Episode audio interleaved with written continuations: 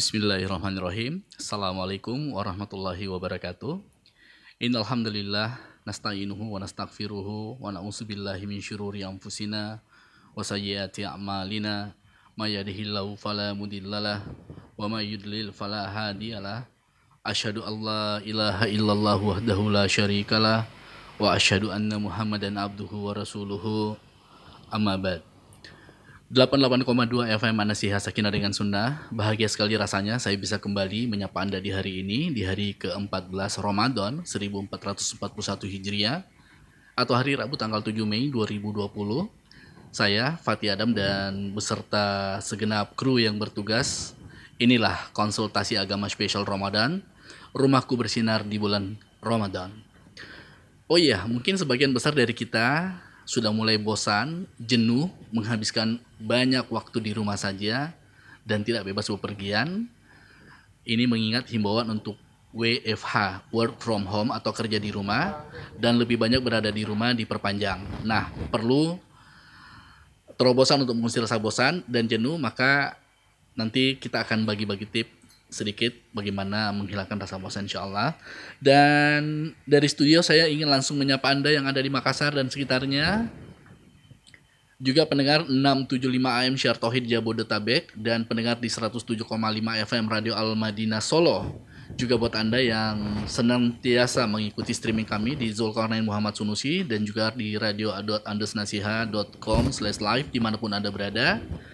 Kembali kita akan bersama-sama untuk mendengarkan sebuah program acara yang diasuh langsung oleh guru kita Al-Ustaz Zulkarnain Muhammad Sunusi Hafizahullah Ta'ala dan Alhamdulillah beliau sudah mengudara bersama kami sekarang. Dan kami juga ingatkan buat Anda yang ingin bertanya langsung, Anda bisa menghubungi nomor telepon kami, bisa dicatat di 081144588882. Dan buat Anda yang ingin mengirim pesan via WhatsApp, bisa kirim di 0811413636 ketika sesi tanya jawab kami buka nanti. Baik, inilah konsultasi agama spesial Ramadan, rumahku bersinar di bulan Ramadan. Tafadhal Ustaz. Bismillahirrahmanirrahim. Alhamdulillahi rabbil alamin. Wassalatu wassalamu ala al-mabawth rahmatan lil alamin. Muhammad wa ala alihi wa sahbihi wa man tabi'ahum bi ihsanin ila yaumiddin amma ba'd. Dari sebuah akhlak yang sangat agung dan ketaatan yang sangat besar serta hal yang bisa menerangi seorang hamba di dalam seluruh makna kehidupannya dan melapangkan untungnya berbagai kebaikan adalah sebuah sifat yang besar diterangkan di dalam berbagai tempat di Quranul Karim dan dijelaskan oleh Rasulullah Sallallahu Alaihi Wasallam di berbagai kondisi. Kita terangkan dari sebuah ayat bertemu di surah Muhammad pada ayat yang ke-21 yaitu firman Allah Subhanahu wa taala fa idza al-amru falau sadaqullaha lakana khairan lahum. Apabila perkara itu telah tetap perintah itu sudah azam pasti maka andai kata mereka sidik benar jujur kepada Allah lakana khairan lahum maka itu adalah yang terbaik untuk mereka. Inilah sifat yang agung yang dipuji oleh Allah Subhanahu wa taala. Sifat as-sidq. As-sidq itu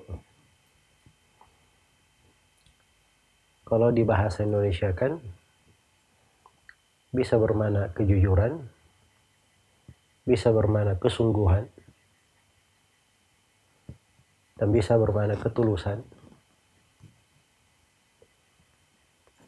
Itu di antara makna-maknanya. Karena sidik adalah sifat apabila dia terkait dengan lisan, maka itu diartikan dengan kejujuran. Dia berucap sesuatu, tidak dia selisihi ucapannya. Dia selalu berkata yang benar. Kemudian kalau dia berada di hati, maka itu terkait dengan ketulusan, terkait dengan kekuatan semangat, terkait dengan keikhlasan, dan terkait dengan keteguhan di dalam kehendak dan keinginan. Dan kalau asidik di dalam uh, perbuatan, di dalam anggota badan, maka itu bermakna kesungguhan. Dia bersungguh-sungguh, berusaha melakukannya dengan maksimal. Kadang sidik di dalam apa yang dia ucapkan, kemudian dia lakukan. Nah, itu juga masuk di dalam kesungguhan ya, dia jujur pada ucapannya benar kemudian dia buktikan ucapan tersebut dan ini suatu hal yang sangat agung dan besar. Karena Allah memberi kaidah tetap. Falau sadaqullah lakana khairan lahum. Kalau mereka sidik bersama Allah jujur tulus ikhlas bersungguh-sungguh bersama Allah lakana khairan lahum. Maka itu yang terbaik untuk mereka. Karena itu as ini Allah Subhanahu wa taala uji dengannya para nabi dan para rasul. Nabi Ibrahim disifatkan sebagai siddiqan nabiya, seorang yang jujur. Siddiq di atas puncaknya. Demikian pula Nabi Ismail, innahu kana sadiqal wa'ad yaitu jujur dalam janjinya. Demikian pula Nabi Idris disebutkan sebagai siddiqan nabiya. Dan Nabi kita, Nabi Yusuf alaihi salam dikatakan ayuhas siddiq. Wahai orang yang siddiq. Sebagaimana Nabi kita Nabi Muhammad sallallahu alaihi wasallam beliau adalah contoh dan teladan di dalam hal ini. Karena itu dikatakan terhadap beliau dan pengikutnya walladzi ja'a bis-sidqi wa saddaqa bih. Yang datang dengan kejujuran dan membenarkannya. Di ayat yang lain bal ja'a bil haqqi wa saddaqal mursalin. Bahkan beliau datang dengan kebenaran dan sidik membenarkan apa yang dibawa oleh para rasul. Allah Subhanahu wa taala memuji umat Islam ini dengan kejujuran. Allah perintah untuk hal tersebut. Ya ayuhalladzina amanu taqullaha wa kunu ma'as sadiqin. Wahai orang-orang yang beriman bertakwa kepada Allah dan jadilah kalian orang-orang yang sadiqin, orang-orang yang jujur, tulus. Betul-betul dia buktikan ketulusannya, kebenaran perbuatannya. Allah Subhanahu wa taala menjanjikan pada hari kiamat sorga untuk orang-orang yang jujur ini. Hada yaumu yanfa'u sadiqina sidquhum lahum jannatun tajri min tahtiha al-anharu khalidina fiha abada radhiyallahu anhum wa radu an dalikal fawzul azim ini adalah hari di mana orang kejujuran itu bermanfaat bagi orang-orang yang sidik, orang-orang yang jujur. Untuk mereka sorga-sorga mengalir di bawahnya sungai-sungai, mereka kekal di dalamnya. Allah ridha kepada mereka dan mereka ridha kepada Allah. Dan itulah keberuntungan yang sangat besar. Dan di surah Al-Ahzab Allah Subhanahu wa taala jelaskan bagaimana gambaran kejujuran para sahabat radhiyallahu taala anhu di dalam memeluk Islam, di dalam membelanya, di dalam menjayakannya. Karena itu mereka diabadikan dengan sebuah ayat. Minal mu'minina rijalun sadaku ma'ahadullaha alaih. Faminhum man qada nahbahu wa minhum man yantadir. Wa ma baddalu tabdila. Di antara kaum mukminin ada yang jujur, ada yang sidik, tulus, sungguh-sungguh. Mereka membenarkan janji yang mereka ambil terhadap Allah. Di antara mereka ada yang sudah menunaikan hidupnya, maksudnya sudah meninggal ketika ayat ini turun, dan di antara mereka ada yang masih hidup. Yang masih hidup ini tidak pernah mengganti sama sekali. Terus seperti itu. Itulah kehidupan orang-orang yang terbaik di tengah umat ini. Karena itu Rasulullah SAW mencontohkan as-sidq ini dalam kehidupan beliau, dan itu berjalan di tengah para sahabatnya. Begini adalah akhlak yang agung. Hendaknya menyertai kita dan mewarnai kehidupan kita, khususnya di bulan Ramadan ini. Kita perlu memeriksa sidik kejujuran, ketulusan, kesungguhan di dalam beribadah. Kita perlu sidik dalam niat dan kehendak kita. Kita perlu sidik jujur kepada Allah di dalam menerima ujian dan cobaan. Kita perlu jujur kepada Allah Subhanahu wa taala terhadap segala karunia dan nikmat yang Allah berikan. Sebab di kondisi apa pun, pasti seorang menyandang sebuah karunia dan nikmat. Sebab kalau rezekinya sudah terputus, dia tidak bernafas lagi di atas muka bumi. Maka diperlukan sidik di dalam hal tersebut, kejujuran. Sidik di dalam beramal. Sidik dalam harapan kejujuran dalam rasa takut, kejujuran di dalam cinta, kejujuran di dalam ridha terhadap ketentuan dan takdir Allah Subhanahu wa taala. Kayaknya Nabi Shallallahu alaihi wasallam itu menunjukkan bagaimana beliau di bulan Ramadan lebih dermawan daripada di bulan-bulan yang lainnya. Dan bagaimana beliau di Ramadan itu membaca Al-Quran lebih daripada yang lainnya dan bagaimana beliau di malam-malam Ramadan khususnya di 10 malam terakhir beliau menghidupkan malamnya dengan ibadah kepada Allah Subhanahu wa taala. Maka ini semuanya kejujuran menunjukkan ketulusan. Kita dilatih untuk selalu jujur di dalam kehidupan kita. Jujur di dalam berucap, jujur di dalam beramal, jujur di dalam niat, di dalam keikhlasan, jujur di dalam segala hal agar supaya falau sadaqallaha lakana khairan lahum. Andai kata mereka jujur kepada Allah, tulus, bersungguh-sungguh, itu adalah yang terbaik untuk mereka. Pasti akan membawa kebaikan dan tidak ada kebaikan yang lebih daripada itu. Wallahu taala alam. Semoga Allah Subhanahu wa taala selalu merahmati kita semua, menganugerahkan kepada kita semua sidik, kejujuran, keikhlasan, ketulusan dan kesungguhan di dalam kehidupan ini. Dan semoga Allah Subhanahu wa taala mengumpulkan kita semua kelak di kemudian hari di, kedudukan orang-orang yang jujur ini. Yang dikatakan di dalam Al-Qur'an innal muttaqina innal innal muttaqina innal muttaqina fi maq'adi sidqin inda malikin muqtadir.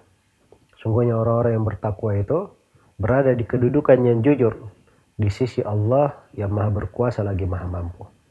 Semoga Allah Subhanahu wa taala memberi taufik kepada semuanya. Wallahu taala alam. Baik, Alhamdulillah demikian tadi sedikit nasihat dari guru kita Ustazul Qarnain Muhammad Sunusi Allah Ta'ala Dan selanjutnya pendengar 88,2 FM Anasiyah Sakina dengan Sunnah Juga pendengar Radio Syiar Tauhid 675 AM Jabodetabek Juga di Radio Al-Madinah di 107,5 FM Solo dan di mana pun Anda berada yang mengikuti siaran kami secara streaming, bisa menghubungi kami sekarang di 0811 4458 882 untuk sesi tanya jawab ini. Dan tidak lupa juga kami mengucapkan terima kasih buat yang sudah mengirim SMS di 0811413636 via WhatsApp. Ustaz, ada telepon yang masuk, yang mana dulu nih Ustaz? Kita baca dulu atau? Saya yang diangkat telepon. Baik.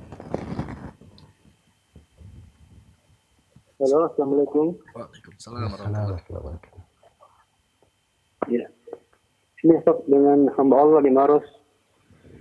Baik. Ya, film ini kami tanyakan, eh, tolong Ustaz dijelaskan apa itu hadis kursi dan bagaimana turunnya Ustaz. Iya, itu saja. Terima kasih. Assalamualaikum warahmatullahi wabarakatuh. Waalaikumsalam warahmatullahi wabarakatuh. Alhamdulillahirrabbilalamin Wassalatu wassalamu ala al-mabuthi rahmatan lil alamin. Nabiina Muhammad Wa ala alihi wa sahbihi Wa man tabi'ahum bi ihsanin ila yaumiddin. Amma ba'd. Hadith Qudsi itu istilah di kalangan sebagian ulama belakangan untuk hadith-hadith yang Nabi Shallallahu Alaihi Wasallam meriwayatkan atau Nabi Shallallahu Alaihi sandarkan kepada Allah Subhanahu wa Ta'ala. Iya. Jadi misalnya di dalam Sahih Muslim dari Abu Dar Al Ghifari, beliau meriwayatkan dari Nabi Shallallahu Alaihi Wasallam bahwa Nabi Shallallahu Alaihi Wasallam bersabda, Qala Allah Taala Allah Azza wa Jalla berfirman, Inni haramtu dhulma ala nafsi wa ja'altuhu bainakum muharraman fala tadhalamu. Sesungguhnya aku telah mengharamkan kezaliman terhadap diriku dan telah kujadikan kezaliman tersebut sebagai hal yang diharamkan antara sesama kalian. Ya. Namun di kalangan sejumlah ulama bahwa penamaan yang lebih layak itu tidak disebut hadith kursi, tapi disebut hadith ilahi. Karena disandarkan kepada Allah subhanahu wa ta'ala. Jadi maksudnya kalau dia adalah hadith dari penyampaian Nabi Shallallahu Alaihi Wasallam, sebuah hadith itu tidak mesti ada sebab turunnya atau sebab diucapkannya oleh Nabi. Ya kalau Al-Quran namanya sababun nuzul, sebab turun. Kalau hadith namanya sababul wurud, sebab Nabi mengucapkannya. Ya, nah mesti ada sebab Nabi mengucapkannya. Kadang sebuah hukum Nabi terangkan kepada para sahabat yang tidak ada sebab, tidak ada yang bertanya, tapi hukum dijelaskan kepada umat. Iya. Jadi itu kadang tidak ada sebab khusus. Ada sebagian hadith ilahi atau hadith qudsi yang ada sebab turunnya. Kemudian yang uh, perlu diketahui juga bahwa perbedaannya kalau hadith qudsi itu atau kalau hadith qudsi itu tidak dijadikan ibadah di dalam membacanya seperti membaca Al-Quran. Kita kalau membaca Al-Quran setiap hurufnya dapat satu uh, dapat 10 kebaikan. Nah itu terkait dengan ayat-ayat Al-Quran tidak terkait dengan hadith qudsi. Sebagaimana kalau kita sholat lima waktu, ya kita hanya syah membaca surah Al-Fatihah dan satu surah bersamanya, surah dari Al-Quran. Al-Quran yang 114 surah. Tidak boleh ada yang membaca di dalam sholatnya, dia pakai hadith qudsi. Karena itu sholatnya nanti tidak syah. Iya. Jadi itu terkait dengan uh, pembahasan hadith qudsi. Semoga Allah Subhanahu wa taala memberi taufik kepada semuanya. Wallahu taala alam. Baik, ini ada pertanyaan terkait dengan sholat tarawih. Apakah boleh saya baca satu ayat pada satu rakaat? Ataukah ada kaidah khusus jika kita ingin berhenti di subuh ayat?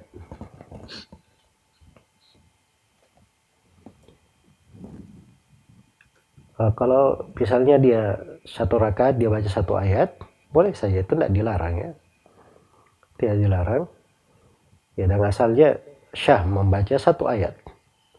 Ya, karena Nabi SAW pernah sholat malam dan beliau hanya membaca satu ayat saja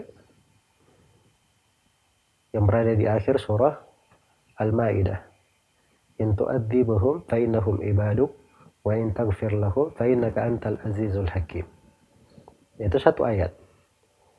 Namun kalau misalnya dia baca sebuah ayat, nah itu hendaknya dia perhatikan ayat itu bisa berdiri sendiri, tidak terkait dengan ayat sebelumnya atau ayat setelahnya. Kalau ada kaitannya, maka bukan hal yang cocok untuk dia baca per ayat. Iya. Misalnya, ala innahum min ifkihim la yaqulun waladallahu wa innahum lakadibun. Itu kan dua ayat. Kalau saya artikan, ketahuilah dari kedustaan mereka, mereka berkata. Nah, ini satu ayat. Nah, ayat yang kedua, Allah memiliki anak. sesungguhnya mereka berdusta dalam hal tersebut. Ini kan dua ayat berkaitan sebenarnya. Ya, karena di ayat yang pertama dikatakan mereka berkata, apa perkataannya? Itu datang di ayat setelahnya. Ya kalau dipisah antara hal tersebut, maka ini memberi makna yang kurang kurang layak. Kemudian hal yang lain yang ingin saya ingatkan di sini terkait dengan sholat malam, ya memang ada keluasan, banyak keringanan, tapi seorang itu hendaknya memperhatikan sudut-sudut petunjuk Nabi dalam melakukan sholat malam. Iya, kalau dia 11 rakaat, dia perpanjang bacaannya. Kalau dia misalnya uh, ingin memperingan bacaan sedikit, dia perbanyak rakaatnya agar supaya seimbang agar supaya seimbang di dalam hal tersebut. Semoga Allah Subhanahu wa taala memberi taufik kepada semuanya wallahu taala alam. Baik, 88,2 FM Nasihat Sakinah dengan Sunnah Masih kami tunggu dengan telepon di 0811445882 Ada yang masuk tes saya angkat ya Ustaz? Baik, silakan Halo Oke, silakan dicoba lagi di 081141 tadi terputus. Halo. Ya. Halo. Halo. Ya, dari siapa? Assalamualaikum. Waalaikumsalam warahmatullahi wabarakatuh. Dari siapa, Pak? Najamudin. Silakan pertanyaannya Pak Najah. Oh iya, saya mau nanya uh, mengenai dia kok bisa dibayar sekaligus uh, misalnya satu minggu terlewat gitu. Apanya yang dibayar? mau dibayar langsung sekaligus dengan jumlah hari yang tersisa. Ya, baik sudah dipahami. Apakah satu minggu atau sampai 10 hari? Apa itu boleh? Nah, dan bagaimana kalau misalnya dia yang tahun lalu itu belum ada terbayar sampai masuk puasa tahun ini? Ya bagaimana itu Pak Mohon hanya per, eh, jawabannya. Assalamualaikum. Waalaikumsalam warahmatullahi wabarakatuh. Jadi Pak Najimuddin ada dua ya yang ditanyakan. Yang pertama terkait dengan membayar fidyah uh, sekaligus untuk hari-hari yang sudah berlalu. Misalnya sudah lewat sepekan, bayar sepekan sekaligus. Sudah berlalu 10 hari dibayar 10 hari sekaligus. Jawabannya itu boleh, sudah sudah benar ya. Karena memang fidyah itu dibayar untuk hari yang sudah ditinggalkan. Ya, kalau hari belum ditinggalkan itu belum dibayar. Hari yang dia sudah tinggalkan, dia bayar fidyahnya. Kemudian yang kedua, terkait dengan vidya yang uh, dari tahun sebelumnya belum dibayar, sekarang ada waktu, masuk Ramadan dia bisa bayar. Yang tidak bisa itu, kalau dia mengkodok, kodok itu kan puasa. Nah mungkin dia mengganti puasa di bulan Ramadan, karena sedang ada kewajiban puasa. Tapi kalau vidya memberi makan, dia bisa lakukan di bulan Ramadan. Nah itu bagi siapa yang tidak ada udur, tidak boleh diundur lagi. Karena asalnya semua yang terkait dengan tunggakan apakah membayar dengan puasa atau membayar dengan vidya ya itu semuanya hendaknya dilakukan sebelum masuk Ramadan berikutnya. Itu asalnya. Kecuali kalau ada udur. Kecuali kalau ada, ada udur. Maka orang yang tidak ada udur segera. Dia segerakan untuk membayarnya. Karena di keumuman firman Allah Subhanahu wa taala faidatu min ayamin ukhar. Kalau ada puasa yang dia tinggalkan maka dia ganti di hari-hari lain selain daripada Ramadan itu. Semoga Allah memberi taufik kepada semuanya. Baik, penelpon berikutnya. Halo. Halo, Assalamualaikum. Assalamualaikum warahmatullahi wabarakatuh. Apa Ustaz? Amir dari Makassar. Ya. Mau nanya Ustaz, di masjid dekat kantor Ana, imamnya itu Ustaz kalau salam, dia di kanan mengucapkan Assalamualaikum warahmatullahi wabarakatuh. Dan di kiri yang benar tetap benar Assalamualaikum warahmatullahi Bagaimana hukumnya Ustaz? Apa? Yang kanan apa? Assalamualaikum warahmatullahi wabarakatuh. Halo. Iya Ustaz. yang uh, sebelah kanan mengucapkan uh, asal uh, salam apa Pak? Assalamualaikum ya rahmatullah. Assalamualaikum ya rahmatullah. Yang kedua, wah dia pakai Assalamualaikum warahmatullahi Apa Ustaz? Assalamualaikum. Assalamualaikum Baik itu dari hal yang apa namanya saya sendiri baru dengar ya ada yang seperti itu. dan uh, baru tahu kalau ada orang yang seperti itu. Karena di pembahasan fikih sholat itu, itu terkait dengan salam, semuanya hanya menyebutkan uh, membaca Assalamualaikum warahmatullahi wabarakatuh, boleh ke kanan dan ke kiri, dia bilang Assalamualaikum warahmatullahi saja. Tapi yang paling banyaknya di dalam hadith-hadith, Assalamualaikum warahmatullahi di kanan, Assalamualaikum warahmatullahi ke sebelah kiri. Itu yang paling banyaknya di dalam hadith. Dan boleh juga diringkas Assalamualaikum warahmatullahi ke kanan, Assalamualaikum ke kiri. Dan ada satu riwayat yang uh, silam pendapat, tapi sejumlah ulama di masa sekarang menguatkannya. Dia membaca Assalamualaikum satu kali saja ke kanan. Tapi kalau dia menambah dengan Assalamualaikum ya Rahman misalnya atau ya Rahim, itu dari hal yang tidak diperbolehkan. Karena itu di pendapat orang-orang Hanafiya, itu disalahkan oleh mayoritas ulama karena mereka di dalam takbiratul ihram mereka bolehkan untuk memakai lafaz selain Allahu Akbar misalnya memakai lafaz Allahu Ajal Allahu A'zam ya sedangkan mayoritas ulama tidak memperbolehkan karena yang datang dari Nabi Shallallahu Alaihi Wasallam hanya itu. Maka seorang itu harus terbatas pada apa yang datang dari Nabi Shallallahu Alaihi Wasallam saja. Semoga Allah memberi taufik kepada semuanya. Baik ini ada penanya dari Jawa. Merujuk pendapat Syekh Shalal Fauzan tentang haramnya istimna dan onani. Itu pen, bukan pendapat Syekh Shalal Fauzan saja, itu pendapat mayoritas ulama. Bahkan dianggap sebagai kesepakatan oleh sebagian ulama. Ya walaupun ada yang menyelisih ya dari yang benarnya ada perselisihan walaupun lemah karena itu datang dari pendapat Ibnu Hazm rahimahullah dan dikuatkan oleh sebagian ulama belakangan. Iya. Dan ada sebagian dari ulama kita juga di masa sekarang yang menguatkannya. Tapi pendapat mayoritas ulama seperti yang dikatakan oleh Syekh Shalal Fauzan, haramnya istimna atau onani. Ya, penanyaan pertanyaan penanya, bagaimana bila dulu saya pernah melakukan puasa dan saya melakukan onani ini di beberapa tahun kesempatan Ramadan yang lalu dan saya lupa jumlah kejadiannya. Namun pastinya lebih dari satu. Saya sudah bertobat, namun merasa terasa ada yang mengganjal. Bagaimana cara yang tepat menebus kesalahan tersebut. Ya, cara tepat menebus kesalahannya hari-hari yang uh, dia lakukan hal tersebut dia perkirakan. Ini kan dikatakan di sini lebih satu kali. Nah, berarti sekitar satu, dua, tiga, mungkin lima kali begitu maksimalnya. Ya maka dia ganti lima kali. Diperkirakan itu bisa. Ya, sebab paling maksimal seorang kalau memperkirakan, dia tidak bisa memperkirakan pun Ramadan itu cuma 30 hari. Dia pu puasa 30 hari. Kalau dia tidak bisa perkirakan. Atau dia lakukan misalnya banyak, dia tidak tahu di mana. Tapi kalau dia cuma katakan satu atau ragu dua atau tiga, ragu empat, nah maka dia ambil empat. Kalau hati-hati dia ambil lima. Begitu caranya untuk uh, mengangkat dari apa namanya kekeliruan ini dan menyempurnakan di dalam tobatnya terkait dengan hal ini. Semoga Allah memberi taufik kepada semuanya. Apa hukum mengusap muka setelah selesai berdoa?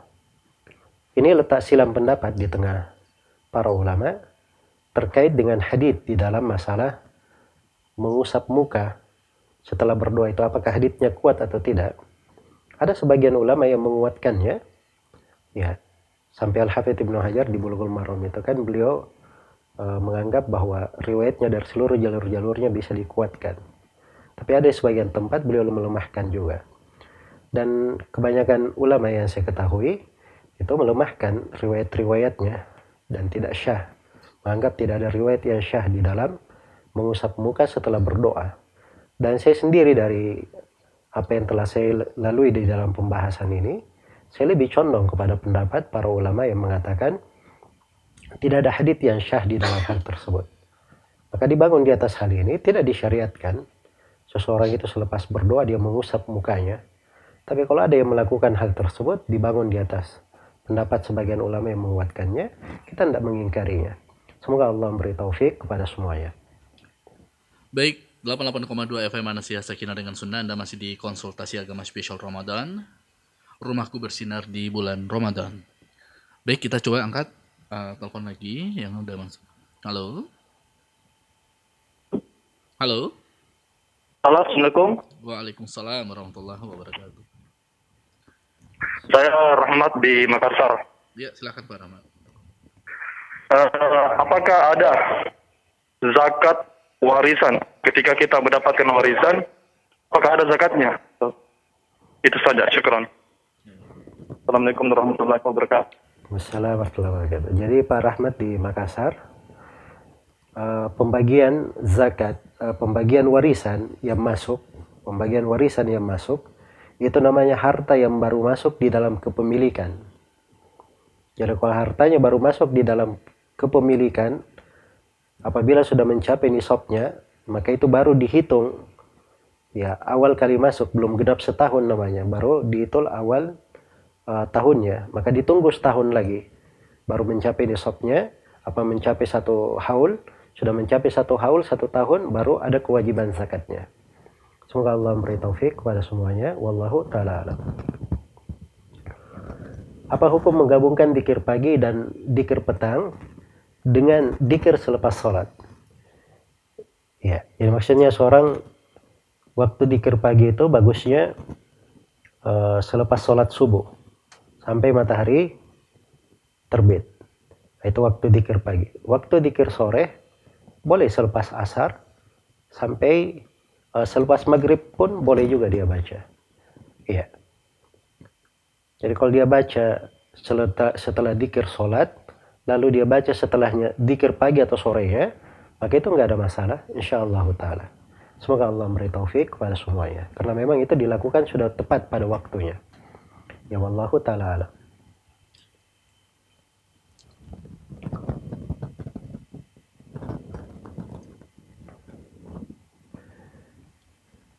Baik ini ada penanya Fulana dari Jakarta uh, terkait dengan pahala yang didapat oleh perempuan yang sholat berjamaah di masjid dan di rumah. Apakah pahalanya sama didapatkan oleh laki-laki yaitu 25 atau 27 derajat? Dan apakah ada khilafiyah terkait dengan pahala yang didapatkan oleh seorang perempuan yang sholat berjamaah baik di masjid atau di rumah?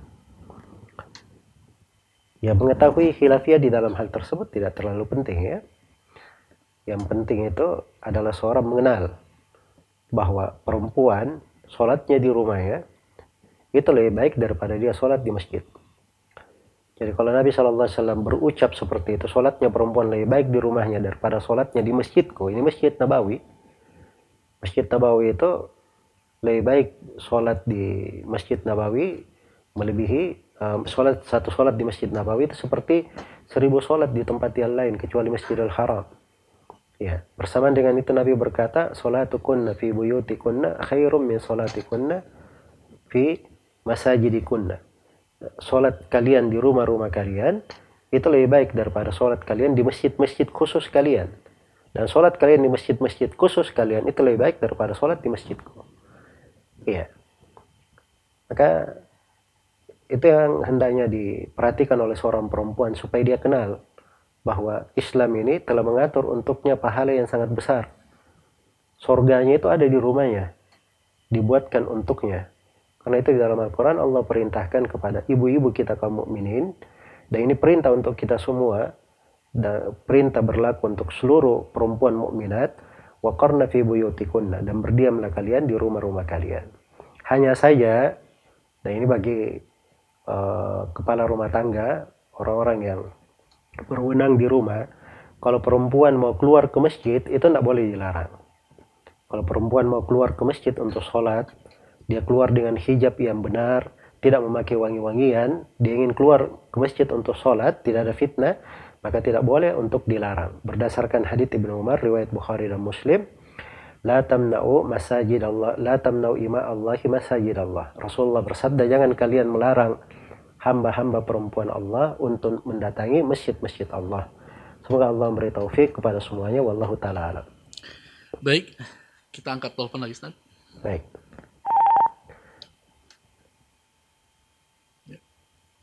Assalamualaikum. Waalaikumsalam. Uh,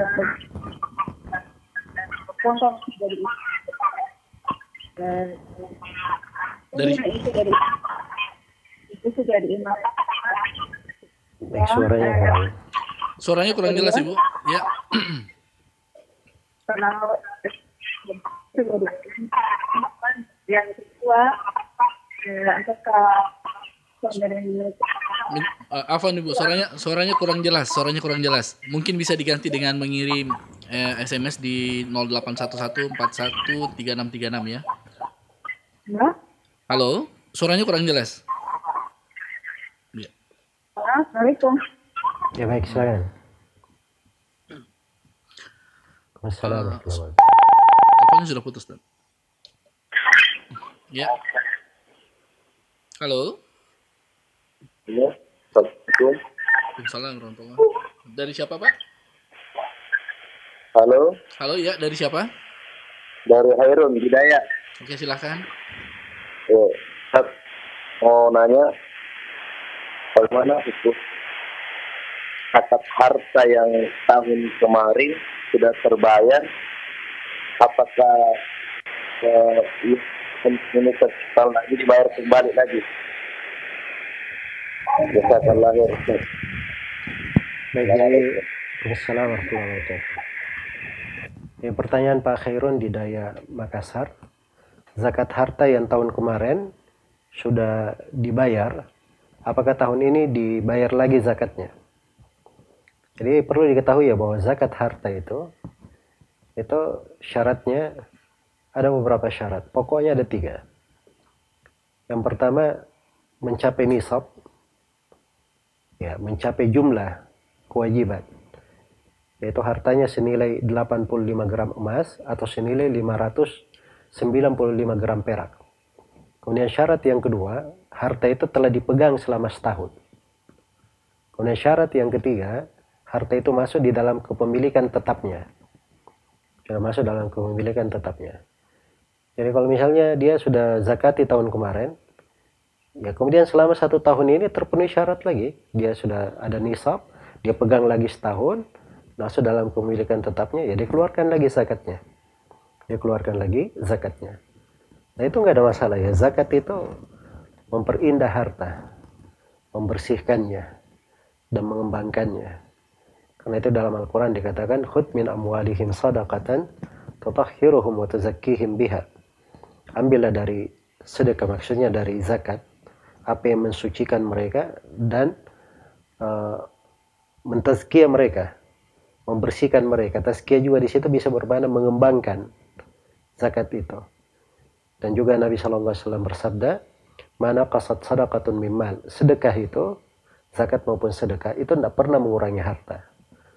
Bahkan di dalam Al-Quran Allah berfirman, wa ma min syai'in fahuwa yukhlifuh wa huwa khairur razikin. Apa yang kalian infakkan dari sesuatu maka Allah akan menggantinya. Dan Allah adalah sebaik-baik yang memberi rezeki. Semoga Allah memberi taufik kepada semuanya.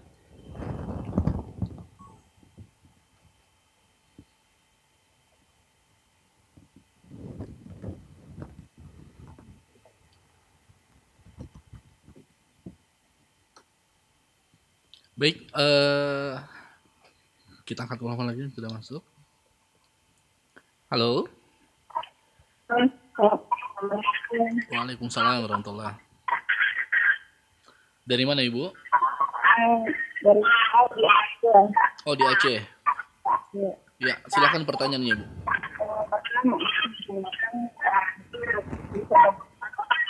Eh, Kurang kurang jelas Ibu. Halo. Suaranya kurang jelas. Belum bisa terbaca pertanyaannya.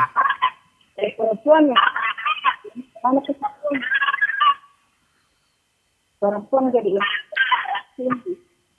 Eh, mungkin radionya dikecilin Ibu. Halo. Iya. Silakan pertanyaannya. Baik. Eh, eh, pertama, ya, saya mau tanya, ya, kan habis itu saya ditanya, eh, mah Ibu. Kurang jelas. Mah Ibu ya. kurang- per- eh, suaranya kurang jelas. Mungkin bisa di SMS saja pertanyaannya. lagi Pak. Baik. Sepertinya kurang jelas, Dan. Baik, di sini ada pertanyaan terkait dengan eh, apakah tidak mengapa perempuan hamil tidak melaksanakan sholat tarawih karena alasan tidak mampu melakukan sholat tarawih tersebut. Baik ini ketidakmampuan. Perempuan hamil tidak mampu melaksanakan sholat tarawih. Ketidakmampuannya dari sudut apa? Kalau dia sama sekali nggak bisa berdiri, ya itu nggak bisa sholat namanya. Tapi kalau sekarang orang sholat di rumah, sholat tarawih bersama keluarga di rumah, ada perempuan yang hamil misalnya, dia nggak bisa berdiri, dia boleh mengambil kursi, dia duduk, dia nggak bisa duduk, dia bisa berbaring. Ya, dan ikut digerakkan imam, kalau imamnya misalnya dia tidak bisa rukuk sujud, dia bisa berisyarat. Alhamdulillah ada kemudahan untuk hal tersebut. Ya di dalam pahala. Karena itu Nabi Shallallahu Alaihi Wasallam bersabda, "Salli qa'iman, fa'ilam tastati faqa'idan, fa'ilam tastati fa'ala jam." Salatlah kamu berdiri, kalau kamu tidak mampu maka duduk, kalau kamu tidak mampu maka kamu berbaring. Demikian diterangkan di dalam hadits Imran bin Husain riwayat Al-Bukhari. Semoga Allah memberi taufik kepada semuanya. Baik, mungkin bisa diambil satu pertanyaan terakhir, Ustaz, untuk oh, satu atau dua pertanyaan terakhir, Ustaz. Baik.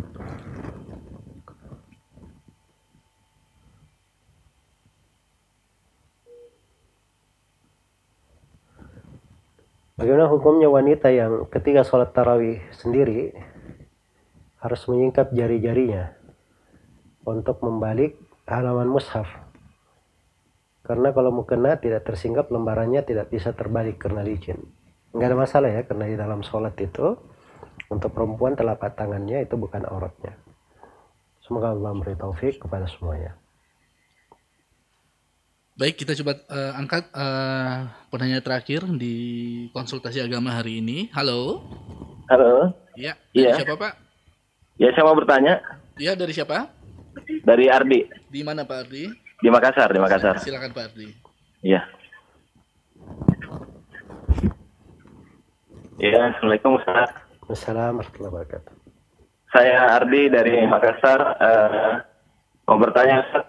Silakan Pak Ardi dari. Iya. Ya. Bagaimana kaidah memahami bahwa uh, Islam Islam uh, melalui Rasulnya uh, bagaimana Rasul berdakwah dengan uh, amar dengan ber, berlemah lembut. Nah, sedangkan uh, Ahlus Sunnah harus uh, bersikap keras terhadap Ahlul Bid'ah. Bagaimana kaidah memahami persoalan tersebut, Ustaz? Baik. Jazakallah khair. Ya, jadi pertama uh, dari pertanyaan yang disampaikan itu sikap ahli sunnah terkait dengan ahlul bidah itu bukan suatu sikap yang dikatakan uh, selalu ditonjolkan keras selalu ditonjolkan seakan-akan agama ini tidak ada kelembutan tapi itu terkait dengan masalah-masalah dihadapi ya ketegasan yang seperti itu ada kaitannya dengan memberikan hukuman untuk orang-orang tertentu. Ya seperti seorang tiga orang sahabat yang tidak hadir di perang Tabuk oleh Nabi Shallallahu Alaihi Wasallam akhirnya diberi hukuman tidak dibicarai selama 50 hari 50 malam. Akhirnya mereka bertobat dengan tobat yang sebenar-benar tobat sampai diabadikan di dalam Al-Quran. Saya, saya, saya bacakan tadi ayatnya. Ya ayuhalladzina amanu taqullaha wa kunu ma'as sadiqin. Wahai orang-orang yang beriman, bertakwalah kepada Allah dan jadilah kalian orang yang jujur. Nah, ini potret orang-orang yang jujur, tiga orang yang jujur di dalam taubatnya. Jujur di dalam taubat mereka. Iya. Nah itu diamalkan oleh sejumlah sahabat di dalam perkara-perkara yang sanksi terhadap orang yang milisi syariat. Misalnya Abdullah ibn Mughaffal radhiyallahu anhu pernah melihat ada orang yang dia uh, membunuh hewan buruan uh, itu memakai atau dia memakai batu kerikil kecil ya batu kerikil kecil ini dimaklumi dia tidak akan membunuh ya tidak akan membunuh maka Abdullah bin Mughaffal pun berkata bahwa Nabi melarang dari perbuatan itu karena itu tidak membunuh hewan buruan kalau dia dipakai perang pun dia tidak akan memperbaiki cara membunuh musuh. Nah itu tidak tidak sejalan dengan rahmat di dalam Islam. Maka orang ini berkata, saya mau tetap saja seperti itu. Maka kata Abdullah bin Mughaffal, kalau begitu saya tidak akan berbicara dengan engkau selama-lamanya. Ya. Jadi itu memang dilakukan terhadap orang yang menyelisihi pada tahapan yang seperti itu. Dan itu sebenarnya adalah rahmat untuknya. Sebab kalau dari seorang sahabat yang dipandang oleh manusia, yang mengambil ilmu dari Nabi, memperlakukan dia seperti itu, nah itu menjadi pelajaran besar bagi dia. Bisa saja dia berubah karena hal tersebut. Ya. Karena itulah di masa sekarang ini, kalau itu dilakukan oleh seorang pemerintah atau dilakukan oleh seorang tokoh agama, ya terhadap sebagian orang-orang yang memang pemikirannya menyimpang, agar supaya dia kembali dan bertobat, maka itu dari rahmat untuknya, membantu dia untuk selamat, dan rahmat juga bagi umat Islam yang lainnya, supaya jangan mengikuti orang yang seperti itu. Supaya jangan mengikuti orang yang seperti itu. Tapi kalau misalnya diperlakukan tegas, keras, tidak bermanfaat, menambah dia sewenang-wenang, maka itu tidak disyariatkan untuk dikerasi, tapi dicarikan cara yang lain untuk hal tersebut. Karena itu di masa Nabi ada kaum munafikin. Ada kaum munafikin di masa Nabi Shallallahu Alaihi Wasallam.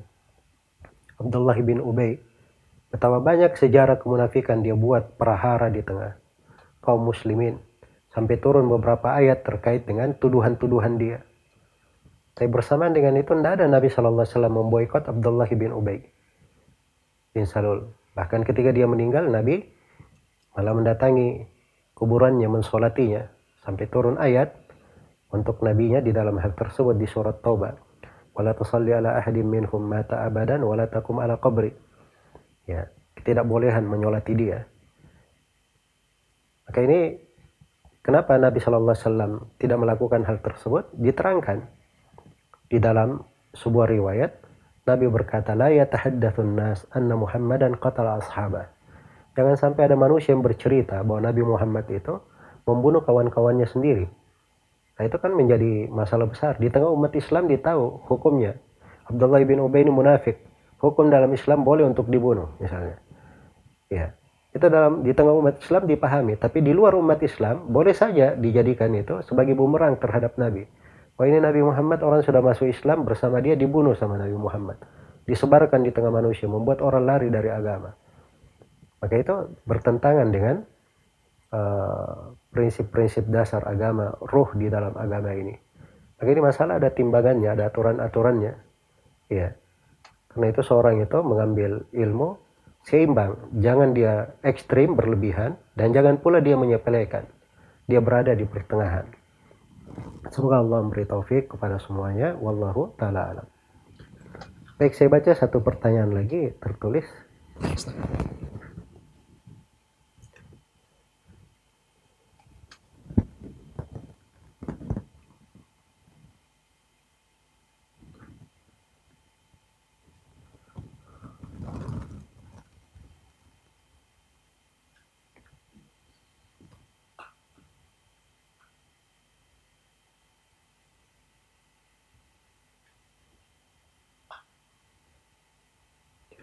Apa hukumnya menangis?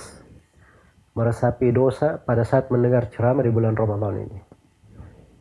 Justru itu adalah hal yang bagus ya dari tanda kelembutan hati. Ada yang pengaruh ucapan-ucapan nasihat-nasihat untuk diri. Karena itu Nabi Shallallahu Alaihi Wasallam sendiri diturunkan kepada beliau Al-Quran. Suatu hari beliau minta kepada Abdullah bin Mas'ud agar supaya membaca ayat-ayat dari surah An-Nisa. Maka Abdullah bin Mas'ud, bin Mas'ud pun membacanya. Begitu sampai ke firman Allah Subhanahu wa taala, "Fakaifa idza ji'na min kulli ummatin bi syahidin wa ji'na bika ala syahida." Maka Nabi Shallallahu alaihi wasallam berkata kepada Abdullah bin Mas'ud, "Cukup, cukup sekarang." Abdullah bin Mas'ud mengangkat kepalanya dan beliau melihat kedua mata Nabi Shallallahu alaihi wasallam telah berlinang di dalam hal tersebut. Dan disebutkan di dalam sholat beliau itu terdengar suara golakan di dada beliau ke Azizil Mirjal seperti golakan di Priuk itu karena tangisan beliau Shallallahu Alaihi Wasallam. Maka kadang menangis itu adalah suatu hal yang menunjukkan kelembutan hati, penghayatan terhadap ayat-ayat Al-Quran, terhadap nasihat. Nah itu adalah hal yang baik. Apa yang ditangisi karena Allah Subhanahu wa taala itu pasti akan menjadi baik. Al-buka min khasyatillah. Semoga Allah Subhanahu wa taala memberi taufik kepada semuanya wallahu taala alam. Alhamdulillah wa barakallahu fikum. Demikian konsultasi agama spesial kita untuk hari ini. Rumahku bersinar di bulan Ramadan edisi 7 Mei 2020 bertepatan dengan tanggal 14 Ramadan 1441 Hijriah. Terima kasih buat Anda yang sudah mengikuti kami di 88,2 FM Anasihah Sakinah dengan Sunnah, 675 AM Siar Tauhid Jabodetabek, dan juga di 107,5 FM Al Madinah Solo. Juga buat Anda yang sudah mengikuti kami di streaming Zulkarnain Muhammad Sunusi, dan juga di Radio An-Nasihah. Nah, buat Anda yang belum sempat mendengarkan konsultasi agama hari ini, silahkan mengikuti kami besok, insya Allah pukul 3.30 sampai pukul 4.30 menjelang sahur di 88,2 FM. Nah, terkait janji saya tadi, apa saja yang bisa dilakukan untuk mengusir rasa bosan agar tetap bisa semangat meskipun menghabiskan waktu di rumah di tengah pandemi virus corona? Nah, biar tidak bosan kerja di rumah, ada beberapa hal yang bisa Anda sentuh di antaranya itu uh, ruang kerja Anda. Anda bisa memberikan sentuhan kesegaran dengan mengubah posisi meja dan kursi. Terus lalu melengkapinya dengan bunga yang cantik atau uh, sesuatu yang uh, berwarna sehingga memberikan uh, nuansa. Dan jangan lupa juga untuk memberikan pengharum ruangan atau aromaterapi yang bisa melegakan perasaan Anda. Terakhir, jangan lupa taruh radio monitor Anda di tempat yang mudah Anda jangkau untuk senantiasa menemani Anda sepanjang hari dan juga uh, cara ini bisa Anda terapkan di meja belajar anak karena anak juga uh, sepanjang pandemi ini itu menjalankan aktivitas belajar di rumah. Baik pendengar 88,2 FM Manusia Sakinah dengan Sunnah, demikian saya Fatih Adam dan segenap kru yang bertugas segera mohon diri. Terima kasih atas kebersamaan Anda. Subhanakallahumma wa bihamdik asyhadu an la ilaha illa anta astaghfiruka wa atubu ilaik. Assalamualaikum warahmatullahi wabarakatuh.